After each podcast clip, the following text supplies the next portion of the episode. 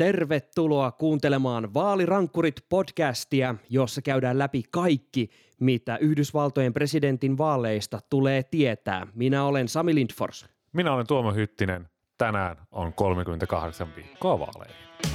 My democratic socialism says healthcare is a human I stand right. before you to officially launch my campaign for a second term as president of the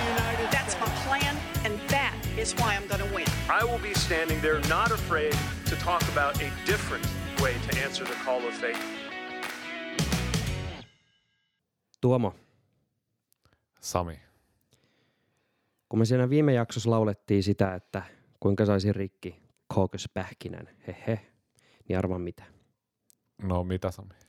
Se oli sillä aika understatement, koska siellä meni rikki koko hemmetin ajova.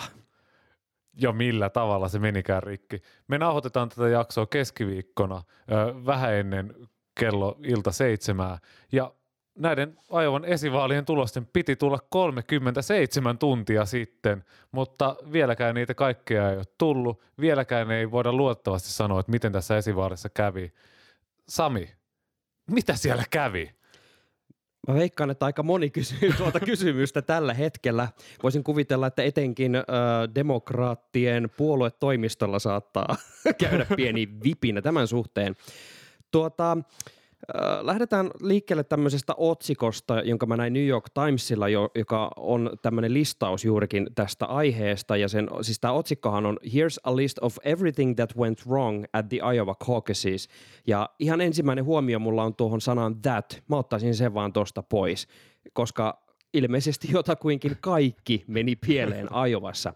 Lähdetään liikkeelle siitä, että äh, tällä kertaa tuossa koko prosessissa haluttiin käyttää tämmöistä mobiiliaplikaatiota. Ja jos äh, kuuntelit aiemman podcast-jakson tai olet muuten tietoinen tästä Ajovan vaaliprosessista, eli siellä äh, tuhanne, tuo lähes 1700 paikassa ihmiset kokoontuu sinne saleihin ja äh, juoksentelee ympäri tilaa vali, äh, valiten sen oman ehdokkaan ja äänestäen kirjaimellisesti jaloillaan. Ja sitten tätä tietoa ruvettiin syöttämään tämmöisiin mobiiliaplikaatioihin. Ideana tietenkin se, että se sitten saataisiin mahdollisimman nopeasti eteenpäin. Ja ensimmäinen ongelma on se, että tätä applikaatiota ei ilmeisesti ollut testattu ennen tätä käyttöönottoa tuolla, mikä on aina varsin lupaava merkki ihan kaiken suhteen. Ja sitten täällä myös huomio kiinnittyy siihen, että myös näitä vapaaehtoisia, jotka käytti tuota mobiiliaplikaatiota, niin heitä ei ollut varsinaisesti koulutettu tai ainakaan varmistettu, että kaikki on perehtyneet tähän applikaation käyttöön. Applikaatio ei just siis edes toiminut kaikilla oikein. Ja sitten kun tämä tiedon piti lähteä liikkeelle sieltä eteenpäin, niin jossain vaiheessa joku huomasi, että hei – tämä data ei muuten näytä, että tämä on ihan oikein, että mitä tapahtuu. Ja sitten kun jossain vaiheessa tätä shitstormia tajutaan, että hei, tämä data, mikä meille tulee, ei toimikaan, niin kaikki, näitä ääniä pitää ruveta siis laskemaan käsin. Ja multa meni vähän nyt silmien ohi se, että äh, jos kerta näitä, tätä dataa on syötetty sinne mobiiliaplikaatioon ja muuta, niin miten niitä on alettu sitten käymään läpi. Tuomo, tiedätkö tästä enemmän? Joo, eli demokraateilla oli suunnitelma siihen, että mitä jos tämä mobiilisovellus kaatuu. No, no se silloin, on hyvä. silloin, silloin turvaudutaan vanhaan kunnon puhelinjärjestelmään. No, sieltä sitten kun huomattiin, että tämä data ei liiku kunnolla, niin lähdettiin soittelemaan keskusvaalilautakuntaa, eli tehtiin aivan kuten neljä vuotta sitten, eli puhelimitse lähdettiin luovuttaa näitä tietoja. Ensimmäinen ongelma oli se, että neljä vuotta sitten kerättiin vain yksi luku. Eli sieltä paikan päältä näistä vaalikokouksista kerättiin jokaiselle, jokaiselle ehdokkaalle tämmöinen osuus osavaltion ö, valitsijamies, niin kuin valitsijamiehistä. Ja sinne ilmoittiin tämä luku, että ö, Biden saa tämän ja tämän verran ja Buttigieg saa tämän ja tämän verran ja jokaisen ehdokkaan kohdalta yksi numero. Mutta koska neljä vuotta sitten – Bernie Sandersin ja Hillary Clintonin kan, kan, äh, ero oli niin pieni, niin silloin Bernie Sandersin kannattajat hiilty tästä ihan täysin ja syytti, että koko prosessi on korruptoitunut, tässä on jotain mätää tässä koko hommassa, niin demokraatit päätti, että tänä vuonna kerrotaan kolme lukua. Ensimmäisen kie- äänestyskierroksen äänimäärä, lopullinen äänimäärä ja sitten tämä, mikä on aikaisemmin vaan kerrottu, eli tämä valitsijamiesten ääniosuus. Ja tässä kesti huomattavasti enemmän aikaa kuin aikaisemmin, itse asiassa kolminkertainen määrä. Jos tälleen, että ennen, ennen, ennen yksi luku, nyt kolme lukua. Ja sen lisäksi öö, näitä puhelinlinjoja sitten tuota, että kun huomattiin suurin piirtein samaan aikaan, että se data ei liiku, kaikki rupesi soittamaan sinne keskusvaalilautakuntaan samaan aikaan, he joutuvat odottamaan tunteja, että pääsivät ylipäänsä läpi sinne keskusvaalilautakuntaan kirjaamaan näitä tietoja. Se on aina mahtavaa, kun se viime kädessä asioita hoitava elin tässä vaiheessa se äh, puhelinpalvelu siellä vaalilautakunnassa on se pahin pullonkaula. se, se siis käy sääliksi varmaan, tai käy sääliksi niitä ihmisiä, jotka ovat joutuneet vastailemaan siihen niihin tota, puheluihin, kun sieltä on alkanut ropista yhtä sun toista huolta ja kyselyä ja kaikkea. Ja mun pakko sanoa, seurasin Instagramissa Helsingin Sanomien kirjeenvaihtajan Anna-Sofia Bernerin uh, näitä Instastoreja, kun hän oli seuraamassa paikan päällä. Mahtava noita. toimittaja, On, välihuuto. kyllä. Shoutout hänelle. Jos ette seuraa Instagramissa häntä, niin seuratkaa ihmeessä. Siis aivan mahtavaa reportaasia koko ajan. Uh, ja hän siis Ajovassa sitten uh, on vierailut ja seurannut tätä prosessia ja uh, se kertoo jotain siitä ton sähläyksen tunnelmasta, kun hän oli viestitellyt erään haastateltavan kanssa, joka oli osallistunut ää, näihin, ää, näihin vaalikokouksiin ja ää, sitten raivosi tekstiviestillä siitä, että tämä prosessi on mennyt tällaiseksi. Hän sanoi tässä viestissä, että oli lähes yhtä ahdistunut ja turhautunut kuin päivänä, jolloin Donald Trump voitti presidentin vaalit. Niin mä voin kuvitella sen, että et, tämä on nyt ollut oikeasti, siis niille ihmisille, jotka ovat lähteneet sinne valitsemaan sitä presidenttiehdokasta, niin oikeasti tosi, tosi iso. Mä oikein tiedä miksi. Siis tämä on oikeasti, hei, tämä aiheuttaa murhetta.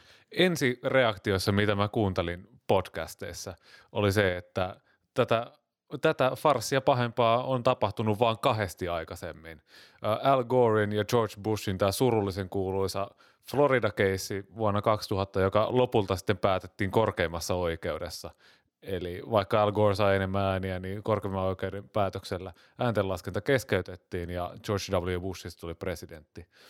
Toinen, mikä oli vielä pahempi, niin vuonna 2012 republikaanien esivaalissa, tattaradaa, Iowassa kävi sillä mm. tavalla, että siellä oli äänestystulos todella tiukka Rick Santorumin ja Mitt Romneyn välillä. Ja silloin vaali-iltana katsottiin, että kahdeksan äänen erolla Mitt Romney voittaa. Hän sai tämän Iowa boostin, nosteen, tuli, voitti ja hänet valittiin sitten republikaanien presidenttiehdokkaaksi. Mutta tarkastuslaskennassa muutama päivä myöhemmin huomattiin, että hei, Rick Santorum itse asiassa 30 ääntä enemmän kuin Mitt Romney, mutta sillä ei ollut mitään väliä, vaan sillä, että sinä iltana, kun Iowa vaalikokoukset oli, Mitt Romney voitti, hän sai nosteen, hän voitti New Hampshirein ja hän, hänet nimettiin presidentinvaaliehdokkaaksi ja republikaanit hävis ja en tiedä, ehkä Rick Santorumilla olisi ollut mahdollisuus voittaa Obama silloin 2012. Voi Iowa. on, ongelmia toistensa perään. Mutta hei, katsotaan nyt vähän kuitenkin silleen positiivisin mielin tai la- lasein nyt tätä tilannetta, eli sitä mitä meillä on. Ja meillä on äh, vielä tällä hetkellä, kun tässä päivitellään näitä seurontoja, niin ilmeisesti edelleen 71 prosenttia näistä, näistä äänistä on saatu laskettua. Ja Tuomo, haluatko tehdä nyt tähän tämmöisen pähkinänkuori-analyysin, että miltä tällä hetkellä näyttää? Sanotaan heti alkuun, että nämä luvut ei ole lopullisia, näistä ei voi tehdä voittoennustetta, että kuka voittaa ja kuka häviää. Mutta tällä hetkellä Pete Buttigieg on saanut eniten näitä osavaltion delegaattia, osuuksia, 26,8 prosenttia näistä valitsijamiehistä – Bernie Sanders on itse asiassa saanut eniten ääniä, mutta hän on näissä delegaateissa toisena. Eli se on sitten makuasia, että kumpaa näistä haluaa pitää voittajana. Varmaan molemmat ilmoittavat. Kyllä, Pete Buttigieg taisi olla ensimmäinen, joka ilmoitti, että hän on nyt voittanut tämän vaalia ja lähtenyt sitten voittajana New Hampshirein kampanjoimaan. Kolmantena Elizabeth Warren, hänellä on 18,4 prosenttia näistä osavaltiodelegaateista, mutta Joe Biden vasta neljäs, 15,4 prosenttia osavaltiodelegaateista. Uh, se, on, se näyttää todella pahalta Joe niin. Bidenin kannalta. Vaikka tässä nyt on vasta se 71 prosenttia käsillä ja nämä luvut tulevat muuttumaan merkittävästi, kunhan ne jossain vaiheessa noihin saadaan kirjattua näihin lukuihin, mutta onhan tässä jo ihan selvästi havaittavissa se, että Bidenilla nyt ei mene tuolla kovin vahvasti ja Judge on taas onnistunut tekemään sitä niin sanottua underdog-loikkaa ylöspäin joka tapauksessa. Joo, ja varsin kun mietitään, että meillä on tavallaan kaksi linjaa tässä, jotka kamppailee keskenään. Eli on se vasemmalla oleva linja, jossa Bernie Sanders on se radikaalimpi ehdokas ja Elizabeth Warren on se ehkä maltillisempi ehdokas. Ja sitten on tämä keskitie, jossa Joe Biden on se setä Joe, paluu Obaman linjalle, paluu vanhaan, paluu tällaiseen vakauteen. Ja sitten siellä keskilinjalla peesaa Pete Buttigieg, joka on vähän tämmöinen niin kuin piilomaltillinen, muistaakseni kuvailit tässä häntä ennen podcastia. Miten se olikaan? Kyllä, äh, siis tänään minulta tultiin itse asiassa jopa töissä kysymään, että miten mun pitäisi äh, kuvailla Pete Buttigiegia, äh, Buttigiegia niin poliittisilta linjoilta. Ja sitten mä aloin miettiä, että enpä kyllä oikeastaan tiedä, että hän on kyllä jotenkin niin perusdemokraatti, siis niin, todella semmoinen keskitien kulkija hänkin. Ja mä rupesin vähän googlettamaan ja mä törmäsin mahtavaan käsitteeseen, että hän on boomer milleniaalin vaatteissa. ja se, tunt, se kuvastaa häntä oikeastaan tosi hyvin, että tota, tämä artikkeli siis käsitteli juurikin sitä, että uh, juuri uh, demokraattien varsin liberaalia vasemmalle kallellaan oleva nuoriso-osasto ei oikeastaan pidä Buttigiegista johtuen juuri siitä, että hän, hänet nähdään sit siinä niin sanotun perinteisen äh, demokraatti-establishmentin edustajana, mutta hän nyt vaan sattuu olemaan 38-vuotias ja äh, avoimesti homoehdokas, jotka ikään kuin hän, nostavat häntä persoonana esiin, mutta politiikaltaan hän on aika lailla varmaan samaa mitä Joe Biden, eli voimme, jos pistetään Joe Biden ja Pete Buttigieg vierekkäin, niin on kysymys siitä, että haluammeko 77-vuotiaan vai haluammeko 38-vuotiaan 77-vuotiaan. Joo, ja jos mietitään sitä, että mikä demokraattien avain voittoon on, niin silloin tarvitaan semmoinen ehdokas, joka pystyy kokoamaan mahdollisimman paljon, laajan koalition, niin jos on semmoinen nuori kaveri, joka ainakin pinnallisesti niin kuin vetoaa nuoriin ja liberaaleihin, kaikella homoudella, mutta sitten on myös sitä armeijatausta, joka tuo sitä uskottavuutta just jossain keskilännessä sille duunarille, että kun Buttigieg puhuu siitä, että tietää millaista olla siellä ö, käskyjä antavassa, tekemässä niitä vaikeita päätöksiä ja elämästä hän ja kuolemasta. Afganistanin sodan veteraani. Kyllä, juurikin näin. Niin hänellä on sellaista tietynlaista uskottavuutta. Hän se, joka pystyy taitavasti pelaamaan sekä tällä maltillisella linjalla että tällä vasemmistolaislinjalla, niin hän tulee ehkä sitten lopulta voittamaan, mutta tämä esivaali on kuitenkin aika nuori vielä. Joo, kyllä tässä vielä uh, odotellaan, että mitä sitten tuo lopullinen tulos uh, antaa, antaa sitten ikään kuin uh, ponnahduslaudaksi seuraavaan osuuteen tästä esivaalirumpasta. Juuri kun puhuttiin nyt tästä Buttigiegin ikään kuin kannatuksesta ja pohjasta, ja seuraavana siellä on tulossa New Hampshire, jossa käydään esivaali skabaa, niin äh, miltä nämä Buttigiegin asetelmat sun mielestä nyt näyttää tätä kisaa ajatellen, että vaikka varmaan mä voisin olettaa, että jonkinlaista Iowa bouncea, eli tätä tällaista Iowassa menestymisestä johtuvaa boostia tuohon kampanjaan on tulossa var- joka tapauksessa jonkin verran, koska esimerkiksi, no siis tämän myötä hän on jo jokaisen median etusivulla ihan siitä syystä, että hän on tehnyt näin hurjan loikan, mutta just iso työ on vielä edessä ja ihan helpolta se ei ainakaan tunnu etenevän. Ei välttämättä, ja musta tuntuu, että se Iowa boosti, Iowa bounce, mikä tänä vuonna tulee, se on varmasti pienempi kuin mitä se olisi tullut, jos meillä olisi ollut jo 37 tuntia pureksittavana ne tulokset tässä näin. Ja hän olisi saanut kaiken sen julkisuuden, mitä tässä olisi ansaittu siis olettaen, että Buttigieg olisi voittanut. Sehän voi hyvinkin olla mahdollista, mahdollista vielä, että Sanders tulee ja vie koko homman. Mutta mä luulen, että nyt se painoarvo alkaa pikkuhiljaa siirtyä tuonne New Hampshireen. Eli se, kuka siellä pärjää, ja siellä näyttää tällä hetkellä siltä, että Bernie Sanders voisi hyvinkin pärjätä siellä, niin ehkä New Hampshireista tulee tämmöinen uusi Iowa, että sieltä tulee se noste sitten. Nämähän on kaksi hyvin, demografisesti hyvin samankaltaista osavaltioa, yli 90 prosenttia väestöstä on valkoisia, niin siinä mielessä sitten tota, on yhtä semmoinen epäedustava otos kansasta kuin Iowa. Eli johtopäätöksiä ei välttämättä sieltäkään voida tehdä. Ja äh, oli, oli puhetta tuossa äh, juuri ennen podcastia, mitä ker, kerroit, että se kannatus myös äh, esimerkiksi mustien keskuudessa on aika alhaista ja sitten kun aletaan olla niissä osavaltioissa, joissa sitten on enemmän diversiteettiä äänestäjäkunnassa, niin sitten voikin äh, muuttua kuviot vielä ihan oikeastaan arvaamattomilla tavoilla. Kyllä ehdottomasti, eli jos katsotaan vaikka Etelä-Carolinaa, joka on tämmöinen, sanotaan, että se on näistä osa, Amerikan osavaltioista ehkä edustavin otos Yhdysvaltojen kansasta. Siellä Buttigiegin kannatus on vaan 5,5 prosenttia keskimäärin. Tämä on siis Real Clear Politicsin ö, mielipidemittausten ai, ai, ai, keskiarvo. Siellä Bidenilla on 30 prosenttia, Sandersilla 17, jostain kumman syystä Tom Steyerilla 16,5 prosenttia, Elizabeth Warrenilla 10 ja Buttigieg tulee aivan siellä perässä. Mutta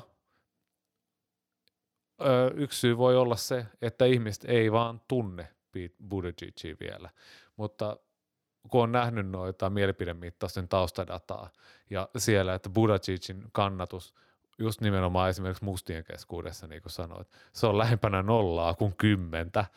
se on tosi, se on, se on tosi, tosi, tosi paha merkki ja sitä ei voi niin aliarvioida sen merkitystä. Kurkistetaan kuitenkin vielä tuonne itärannikon puolelle. Äh, siellä, no Trumpilla on taas ollut melko hektistä, tosiaan kun tässä keskiviikkoiltana äänitämme tätä ja äh, tuossa onko se keskiyön pintaan meidän aikaa – senaatti todennäköisesti vapauttaa Trumpin virkarikossyytteistä ja Trump pääsee jälleen mesoamaan noita jahdista. Ja sitten oli vielä tämä kansakunnan tilapuhe, joka oli jälleen suurta visuaalista draamaa, kun Nancy Pelosi meni repimään sitä puhetta siinä Donald Trumpin takana. Uh, muistaakseni oliko se vuosi vai pari sitten, milloin Nancy Pelosi myös antoi uploadit varsin uh, tämmöisellä näyttävällä ja leikikkäällä suorastaan vittuilevalla tavalla. Hän, hän kyllä näköjään puuhastelee siellä kaikin puolin omia kantojaan julki. Mutta Tuomo, äh, oliko tuossa kansakunnan tilapuheessa jotain varsinaista asiaa? Kyllä, kun mietitään, että mistä Trump oikeastaan puhuu. Hän vihdoinkin, voisi sanoa näin, puhuu siitä taloudesta, siitä, että Yhdysvalloilla menee nyt hyvin. Kaikkien mielestä menee nyt paremmin kuin vaikka kolme vuotta sitten, kun hän aloitti, eli hän on pystynyt viemään maata oikeaan suuntaan. Tämä on semmoinen viesti, mitä republikaani-eliitti on yrittänyt iskostaa Trumpia jo vuosien ajan. Puhu taloudesta, puhu taloudesta, puhu taloudesta. Tähän mennessä hänen viestinsä on enemmänkin keskittynyt siihen maahanmuuttoon. Muistaa vuoden 2018 välivaalit. Silloin hän kuukausia rummutti tätä siirtolaiskaravaania, joka sieltä jostain Etelä-Amerikasta, josta tyyli Boliviasta lähtee keräämään siirtolaisia tuonne Meksikon läpi ja pyyhkäisee Yhdysvallat kartalta. Tämä oli suurin piirtein se viesti. Silloinhan kansalliskaarti lähetettiin sinne rajalle ottamaan tätä porukkaa vastaan ja republikaanit sai niin pahasti selkäänsä silloin välivaaleissa, että ainoastaan senaatin ne paikat, mitkä senaatissa oli jaossa, eli tämmöinen järjestelmällinen, että Yhdysvaltain vaalijärjestelmä on sellainen – että se välillä suosii republikaaneja, välillä demokraatteja, niin ainoastaan se pelasti republikaanit siltä, että demokraatit ei saanut enemmistöä senaatissa. Edustajahuoneessa tuli aivan järkyttävä semmoinen vasemmistoaaltoja pyyhkäs sieltä republikaanit pois. Totta kai hän puhui myös maahanmuutosta ja tässä piilee just se Trumpin semmoinen miekka, johon vähän voi itse kaatua. Eli jos hän pystyy puhumaan taloudesta ja Yhdysvaltain talous ei tänä vuonna sakkaa, ei tule taantumaa, ei tule lamaa, niin silloin hänellä on hyvät mahdollisuudet voittaa. Tuli sieltä demokraattien puolelta kuka vaan. Mutta jos hän puhuu paljon itsestä, jos hän puhuu, haukkuu paljon demokraatteista, puhuu heitä, puhuu heistä sosialisteina tai sitten keskittyy näihin maahanmuuttajiin, niin silloin on kyllä vaarassa se, että Trump ei, ei vaan, ei vaan niin ei, ihmiset ei kestä. Ihmiset ei jaksa enää tätä pelottelua seuraavaa neljä vuotta. Tämä on se mun veikkaus, että, että, että nämä kaksi puolta, niin se kumpi voittaa, niin hyvin paljon määrittää sitä, että mitä silloin marraskuun alussa tapahtuu. Tuon puheen aikanahan äh, republikaanit nousivat suorastaan seisomaan ja antamaan aplodeja ja huutamaan, että four more years – niin äh, nyt kun kuvailit tuota puhetta, niin mulla tuli vähän semmoinen mieleen, kun tämähän kehystettiin mediassa analyyseissä siinä, että siellä ikään kuin luotiin sitä kampanjatunnelmaa, mutta mitä jos republikaanit olivatkin vain vilpittömästi onnellisia, että jes, vihdoin se puhuu siitä taloudesta, puhutaan vihdoin siitä, hyvä, four more years. Kyllä, ja siis se, mikä on ehkä tärkeä ymmärtää jo tässä vaiheessa, ja pitää mielessä tämän koko ajan, kun näitä vaalikeskusteluja käydään ja mitä tahansa tapahtuukin, niin republikaanit on tällä hetkellä aivan täysin Trumpin hallussa. Hänellä on 90 prosentin kannatus siellä. Ajovassa, kun käytiin demokraattien esivaalikisaa, niin siellä samalla käytiin myös republikaanien esivaalikisaa. Ja siellä tämmöinen edustajahuoneen edustaja, Joe Walsh muistaakseni, piti jotain puhetta, missä hän sanoi, että puhui jotain tyyliä, että meillä ei ole enää varaa neljän vuoteen kaaosta, meillä ei ole enää varaa neljän vuoteen Trumpia, ja joku kannattaja sieltä keskeltä oli siellä, hei, Trump mainittu, rupesi taputtamaan siellä ja jengi rupesi huutaa sen puheen päälle, että four more years. Tämä hyvin kuvastaa sitä, että, että niin kuin missä, missä republikaaninen puolue tällä hetkellä menee. Että jos kritisoi Trumpia, niin olet mennyt tai pahimmassa tapauksessa kukaan ei edes huomaa, että kritisoi Trumpia ja lähtee vain juhlimaan sitä, että hei, Trump mainittu. Toisaalta Uh, musta on mielenkiintoista kuitenkin ollut, uh, nyt kun lähestytään sitä äänestystä, jossa Trump tosiaan senaatissa vapautetaan näistä virkarikossyytteistä, mutta uh, republikaanit kuitenkin antoivat sellaista viestiä, että he ovat oikeastaan tajunneet, että kyllä se Trump on aika lailla väärin meistä tehnyt, mutta se ei ole tämä virkarikossyyte se oikea kanava käsitellä sitä, vaan se pitää jättää äänestäjien käsiin. Se oli mun mielestä ihan sille mielenkiintoinen viesti, että kun tämä kaikki on kuitenkin yritetty kieltää ja vähän niin pyyhkiä pois koko ajan, niin sitten tulikin semmoinen ikään kuin myönnytys, että kyllä, kyllä me oikeastaan nyt ollaan sitä mieltä, että väärin on menetelty, mutta antaa äänestäjien äh, ikään kuin päättää sitten ikään kuin NS-rankaisusta. Musta se on aika nerokas taktiikka, koska jos jossain Trump on hyvä, niin tässä – median uutissyklin hallitsemisessa, eli kun jätetään tämä prosessi sitten lopulta äänestäjille, niin ei äänestäjät enää ensi viikolla muista, että joku virkarikossyy on joskus ollut, kun siellä on kuule uudet haulit piipussa ja Twitteriin menossa. Et, äh, jännä kuitenkin nähdä, että millaisia puheenvuoroja sieltä tullaan, mutta sittenhän me päästään oikeastaan keskittymään itse asiaan, eli siihen, että miten Trump jatkaa tuota kulkuaan. Kyllä ja siis tämä selitys, mitä sanoit, että, että kyllä me tajutaan, että Trump on tehnyt väärin, mutta se ei ole virasta poistamisen arvoinen. Se on oikeastaan ainut tapa, millä republikaanit, semmoiset maltilliset republikaanit, jos ne tiedetään, että on järkeä päässä, miten he pystyvät nukkumaan öisin, miten he pystyvät menemään kotiin perheidensä luo ja sanomaan, katsomaan heitä silmiin. Se on, se on myös tavallaan se on täysin – oikea argumentti myös, niin kuin sanoit, että hyvin vakuuttava.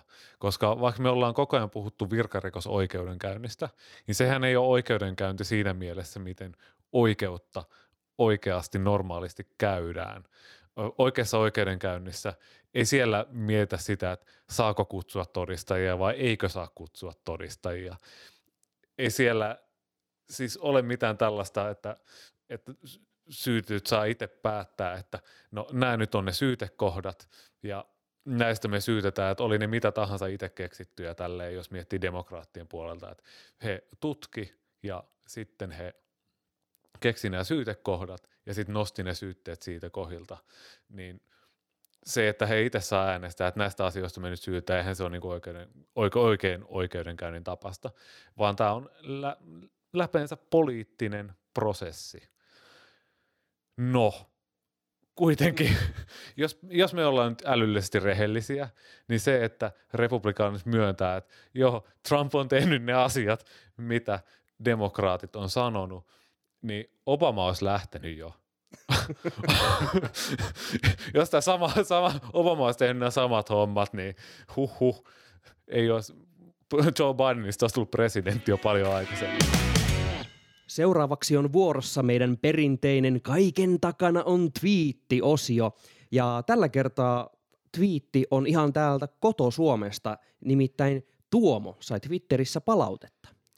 Kyllä, kirjoitin Twitterissä siitä, että Bernie Sandersin voitto voisi viedä demokraatit sisäiseen kriisiin. Kysehän on siis siitä, että Bernie Sandersilla on vasemmalta laidalta paljon nuoria, paljon tällaista anti-establishment kannatusta, mutta puolueeliitti halveksii Bernie Sandersia. Se näkyy esimerkiksi siinä, että vasta yksi senaattori on antanut tukensa Bernie Sandersin presidenttiydelle.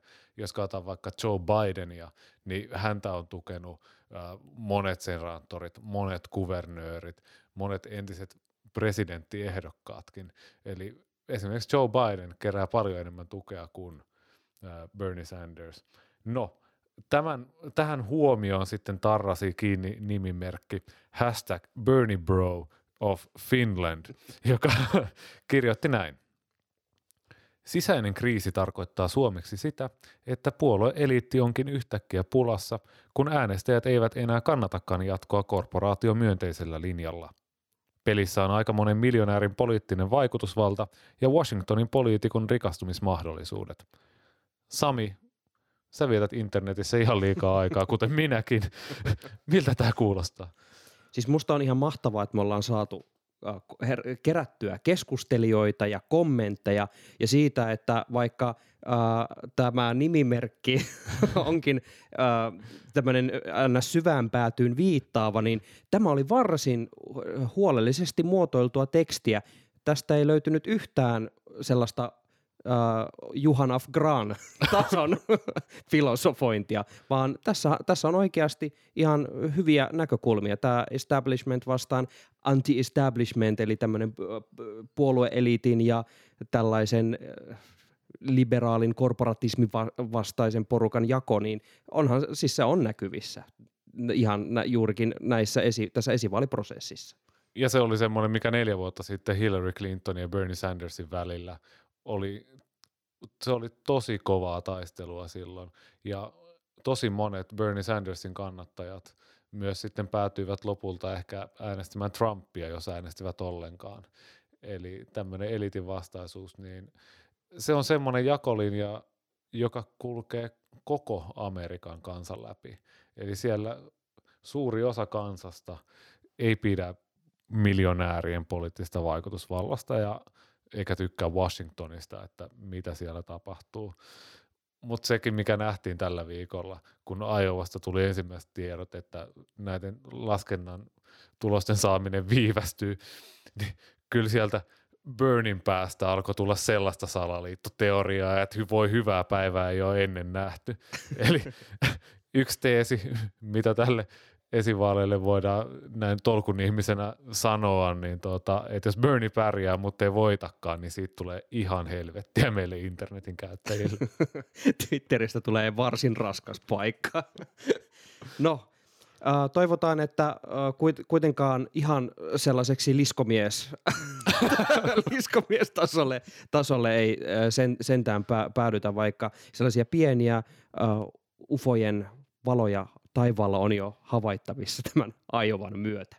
Kiitos, että kuuntelit jälleen yhden jakson Vaalirankkurit podcastia ja tällä kertaa me voidaan sanoa, että nyt me ollaan jokaisessa äh, tai ainakin äh, sanotaan suosituimmissa podcast-palveluissa. Eli äh, meidän podcastin voit tilata Spotifyssa, voit tilata sen Google-podcasteissa ja nyt myös Apple Podcastseissa. Äh, sieltä löytyy hakemalla ja monessa muussakin palvelussa. Ja toki tuolla Anchor-palvelussa sivustolla voi käydä kuuntelemassa. Ja tuolla Anchor-palvelussa voi myös jättää meille ääniviestejä, eli jos sulla on äh, jotain sanottavaa tai hyviä analyysejä, pointteja, niin voit ehdottomasti käydä jättämässä sinne oman tämmöisen ääniviestikommenttisi, niin ja silloin sun täytyy vain hyväksyä se, että me saatetaan jopa käyttää sitä tässä podcastissa, mutta sehän on vaan suotavaa. Tai osallistu ihmeessä keskusteluun Twitterissä, tägää ihmeessä joko minut tai Tuomot, at Sami Lindfors ja at Tuomo Hytti löytyy, niin